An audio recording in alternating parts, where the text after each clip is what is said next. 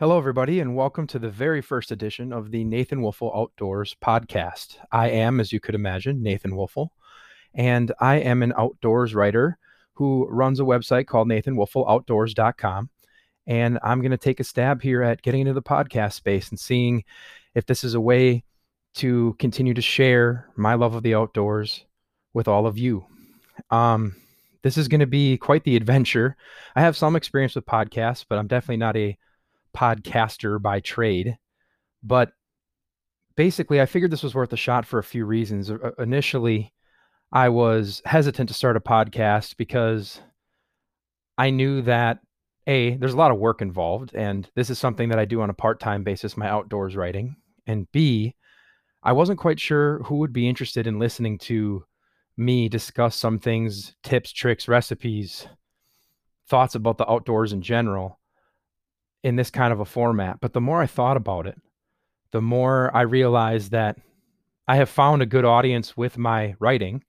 This is just the audio version of that in a way. So I'm hoping this show can be a way to connect with you when you're in the car, when you're taking a walk, working out, sitting by the campfire, just enjoying time outside, or just looking to relax and get away from it all. That this can be a way we can share the outdoors together and hopefully teach you a few things and have some awesome discussions along the way. This is normally the point in the episode where I'd say, Hey, we have a great show for you, and it's going to be super exciting, super interesting. And here's all the awesome things that we have to offer. And while I do think that's eventually going to be true, this first episode is going to be a little bit of background about me.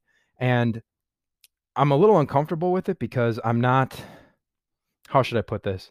I don't want I, I don't want to come across as though I have a sense of self-importance and that I live this super exciting life that all of you should just love to sit down and listen and hear. But I do think this is a crucial part of introducing this show and introducing my website, my writing, my photography, my work to you because the outdoors are a huge part of who I am. And without knowing who I am and where I come from, I feel you're lacking some of the information as a listener, as a reader, as a follower to really know my point of view, my perspective, and to truly connect with the media I provide in a meaningful way. So I do want to give a little bit of background on myself in this first initial episode, and then also um, give you some expectations for what the show is going to be moving forward, and a little bit of what you can expect. Um, and then at the end of the episode, I just want to chat through uh, a few outdoor rules I live by, and that you may want to consider living by too. Um, a little bit about me. I live in Sheboygan Falls, Wisconsin. I was born and raised in Wisconsin. I've lived in Sheboygan Falls almost my entire life um, on the shores or close to the shores of Lake Michigan. And I've been involved in hunting and fishing and just enjoying nature for pretty much as long as I can remember. And it's been such a huge central part of my life. And as as the pandemic hit and I looked for places to find peace, I looked for places to find purpose and fulfillment in a world where I couldn't do a lot of things that provided those positive, uplifting parts of my life, I really rediscovered the outdoors uh, during that time. Not that I ever stopped hunting or fishing. Uh, it's something I've done regularly since, man, probably I was four years old. I'm almost 30 now, just for reference. But um, the outdoors are just a place where I spend a good amount of my time. I my dad got me into the outdoors. I spent a lot of time fishing and hunting with him. Um, I fished with both of my grandfathers and um, we take family fishing trips still to this day to quote unquote up north and enjoy time as a family fishing. My mom comes with us on trips on Lake Michigan fishing quite frequently. Um, it's just a big part of my family. It's a big part of my upbringing, and it's still a big part of my life today. Um, I my first job out of college was actually as a sports writer. I worked at a few local news, daily local newspapers. Um, for the first few years out of school, my degrees in communication, and I went to the University of Wisconsin Stevens Point with uh, my degrees in communication with an emphasis in journalism. So writing is kind of my thing, but I have, as time has wore on, branched out to other mediums and other ways of storytelling. And something you'll get to know about me is that I am a sharer, as I mentioned in one of my recent articles. I love sharing the outdoors with other people. And part of how I do that is by getting other people involved in the outdoors, whether it's taking someone hunting or fishing or joining in on hunting and fishing trips. But it's also through sharing these unique experiences that I am fortunate enough to have with all of you and with an audience that um, gets to join in on those adventures through writing, through photography, through videos, and now through this podcast. So essentially, I want to be able to continue to do that through this medium. And that's kind of getting into what this po- whole podcast is going to be about. But even though the outdoors isn't my job and has never been my job and will probably never be my full time job, it is something that takes up so much of my time. And I don't mean that in a negative way. It's just something I invest a ton of time in and I, I get a lot of enjoyment out of. And so I've picked up a lot of tips along the way. I've picked up a lot of perspective along the way. And I, I just want to be able to provide that unique point of view to other people who may use that as an entry point to their own adventures in the outdoors, who might learn something, who might be able to learn something without making a lot of the mistakes I've made, who might be able to reflect on something they've never reflected on because of an experience that I had. Do I know it all? No, certainly not. I am not, I don't say to anyone that I'm an expert in the outdoors, whether it's fishing, hunting, birding, hiking, whatever. But I am super passionate about it and I have learned a thing or two and I'd like to think I have a few things to contribute to the conversation. And that's where this show really comes in. Um, after my time as a journalist, I, I ended up switching careers and career paths, and I now work in marketing full time uh, here in the Sheboygan area. And I get to tell stories as part of that job, and I enjoy it quite a bit. But I have found that the stories, the truly meaningful things that resonate with me, still come from what I do in my free time. It comes from my time outside. It comes from my time hunting and fishing. It comes from my time with friends through those avenues and family. And it just comes with time connecting with the world around me. The biggest thing I often think about, and it normally hits me most when I'm out hunting, is that there's this huge world out there that exists, sometimes coexists with humans, sometimes exists in spite of humans, but exists nonetheless this part of the world that continues to turn, continues to operate regardless of what we humans have going on. It doesn't care about us. It doesn't think about us. It's sometimes impacted by us and sometimes not in good ways. But I've always found so much intrigue in the fact that when you sit in the woods and you watch turkeys come out of the roost or you watch deer grazing you watch ducks flying or even fish swimming. They live in their own world that is part of ours, but in a way is completely isolated from us and our experiences and is really indifferent to what we have going on. Every second of every day, nature, the world is taking place. And being able to get little glimpses into that world is something I don't take for granted. And it's something that I want to continue to find unique ways to share with all of you and to share with as many people as possible because I truly believe that the future of nature is largely dependent upon humans' role in it. And it's up to us to protect and allow it to thrive. And we can only do that if we truly have an understanding of what's going on to the best of our ability to get a grasp of what this natural world is and what it looks like and how it operates and how we affect it and how we should or shouldn't uh, impact it And in a lot of ways, we only protect the things we understand, as the old saying goes. And I'm hoping to share my understanding, my perspective, my thoughts on that natural world in hopes that others will also enjoy and contemplate our place in the grand scheme of nature. It's something we take for granted, but us humans are part of nature, whether we like it or not. And as I've mentioned a couple times now, we impact it whether we like it or not. And I think a lot of our negligence or our ignorance around our impact on the world around us comes honestly from not taking the time to stop and think about it, from not understanding, from not contemplating our role in all of this.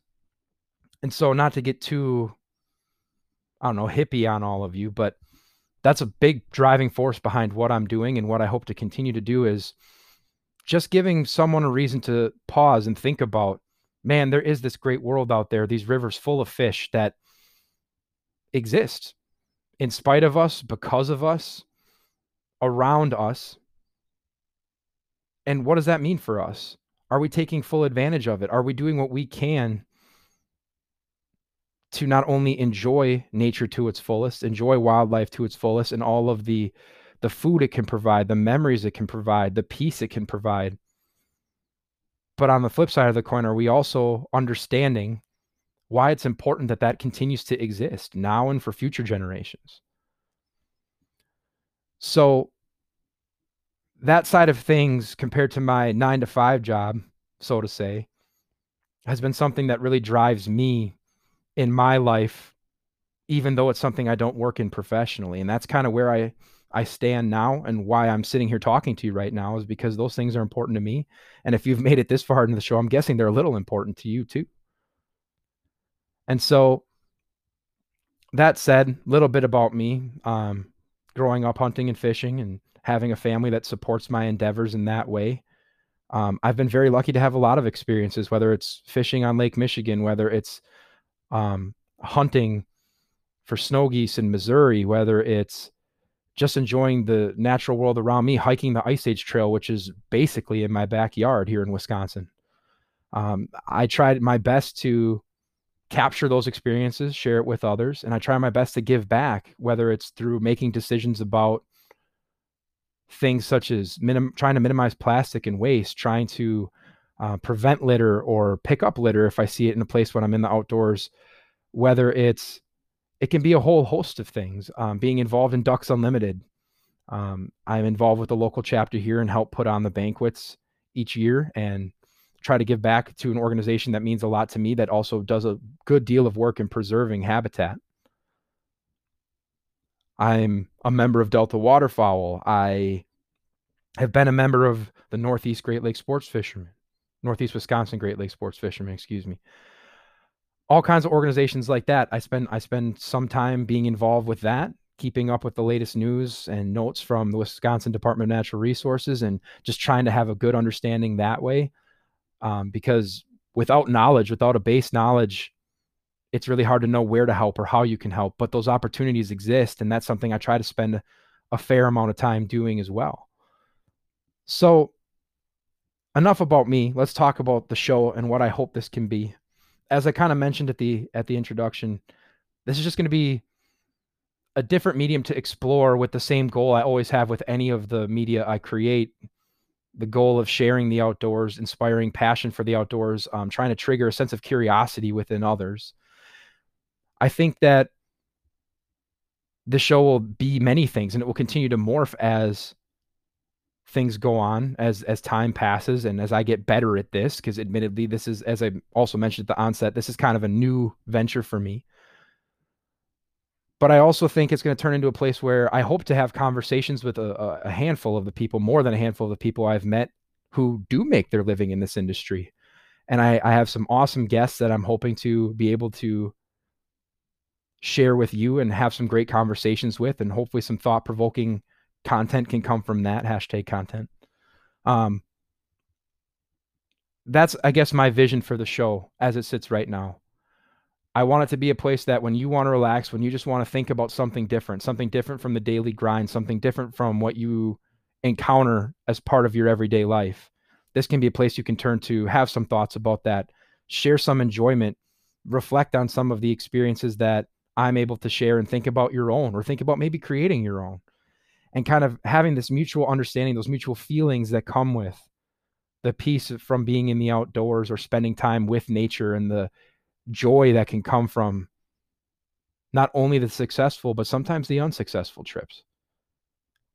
And I think that this can be a place and will be a place that in a variety of ways that hopefully I'm able to include all of you in all of those things and hopefully bring you along for the journey because this isn't about me. It's about us. It's about the community of people who care about the outdoors, who enjoy the outdoors, who want to know more about it, who are curious. And that's what I'm hoping to cultivate here with this show.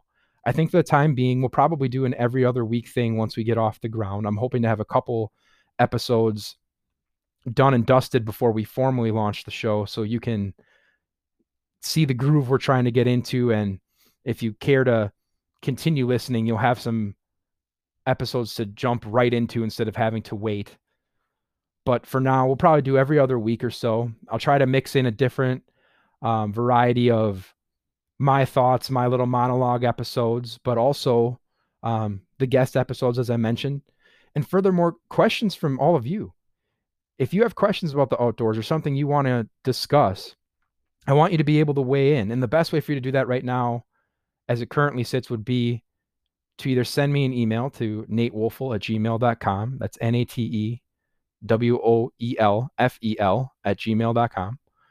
Or by simply commenting on my Facebook page, Nathan Woelfel Outdoors, or sending a private message to the Facebook page about something you want to hear, something you're wondering about.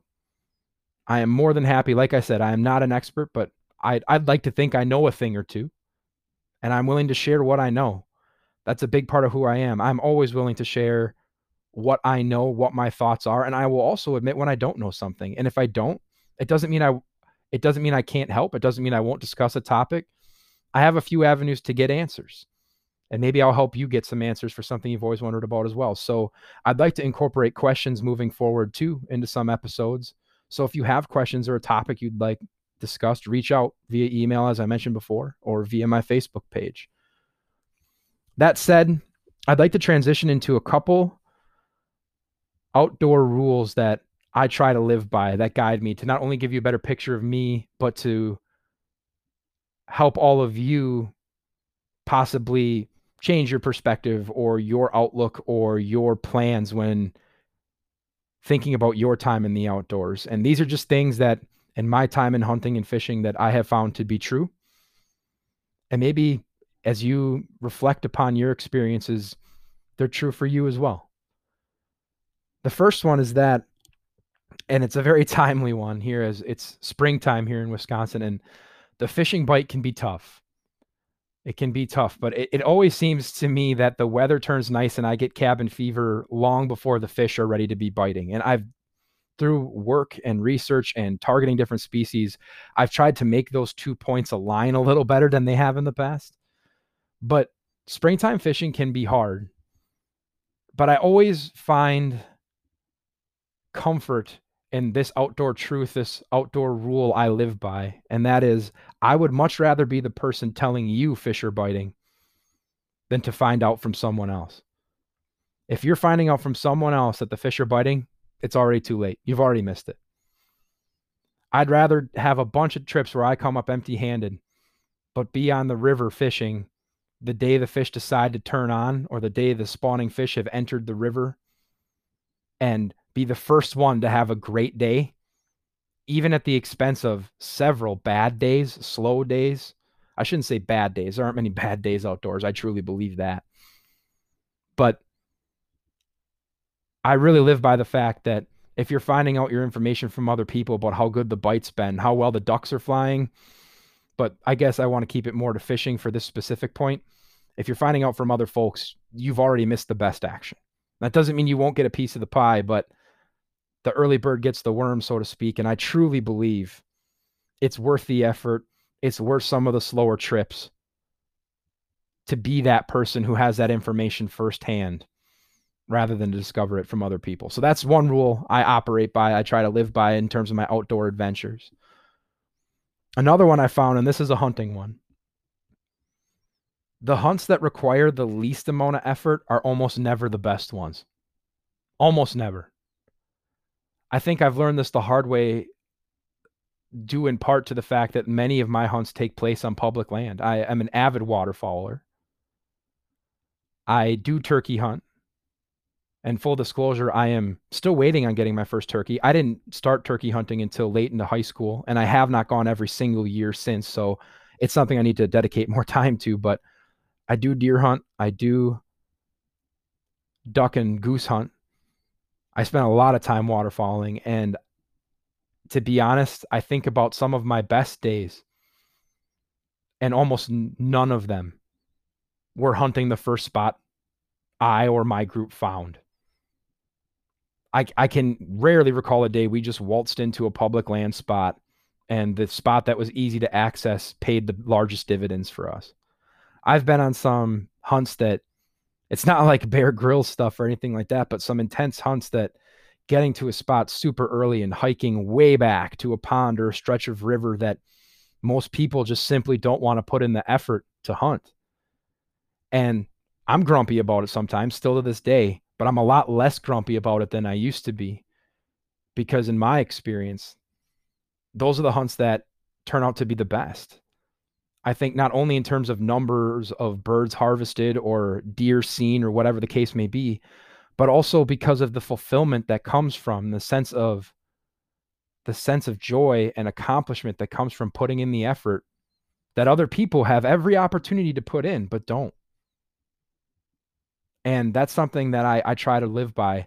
You know a lot of the a lot of the the shooting your limit days are days where i mean you're in a spot setting decoys long before sunrise long before opening. Or in a lot of cases spots that you've been scouting for weeks and haven't been able to hunt or the time hasn't been right but we keep going to those spots my buddies and I. We keep checking them out on a regular basis investing a lot of windshield time driving around finding options getting the binoculars out scoping out the situation those are the places that generally turn into the best hunts the longest hikes the the most scouts the longest canoe trips more often than not, you get out of nature experiences what you put in. And it sounds cheesy, but you got to put in the work. And that's why I live by the rule that the easy spots almost never produce the best hunts. Almost never. Sometimes you can get lucky. Sometimes, even with all that effort, you still need to get lucky. But I have found that Lady Luck is much more often on your side when you've invested the time to make things happen. And so that's another rule I try to live by. Um, another one, and this is this is a little bit about the environmental protection thing, and I, I have found myself becoming more and more passionate about it as I've matured. It's cheesy, it's been said a lot, but it's so true, and apparently it needs to be said more often because it's still something that I encounter on a regular basis when I'm hunting, particularly on public land. Leave a place better than you found it. Every time, each and every time, do everything in your power to leave your hunting or fishing spot better than you found it. I'd bring a separate bag with me a lot of the time on fishing trips just to pick up the discarded nightcrawler containers or empty soda bottles or whatever it may be because I, I encounter it so frequently that I've just started bringing a bag along. Um, duck hunting spots, especially on public land, finding spent shotgun shells, you know, that those are plastic that and metal that for all intents and purposes are never going to completely go away. And that's not a great thing to have hanging out in a spot where ducks eat, ducks live, ducks breed, ducks hatch eggs. Or if you want to translate it to deer hunting, you know, it's it's minimizing the human impact on the nature you're trying to capitalize on. And so I'm a big believer in trying to pack as light as you can in terms of wasteful materials, but also taking those wasteful materials out with you, but then also being ready to be proactive in getting litter, getting pollution out of the spots that I frequent. Uh, early on in the pandemic, my wife and I actually went out to one of the local waterfowl production areas and spent a couple hours picking up trash. And we came back with six or seven plastic shopping bags full of garbage. Everything you can imagine from empty beer cans to discarded shells to plastic wrappers to insulation from houses to all kinds of just random junk. And it's just, it broke my heart a little bit to think about that. Not only do I hunt that particular land, there's a reason that land's called the waterfowl production area. There are a lot of breeding ducks there. And if you've done any research on breeding ducks, particularly the ones that, that breed in this region of the country, in this part, in this particular flyway, nesting and waterfowl recruitment can be very difficult. A lot of ducks do not successfully hatch eggs from their first attempt at nesting. It can be a very for a variety of reasons. It can be very hard, a very hard and rigorous process.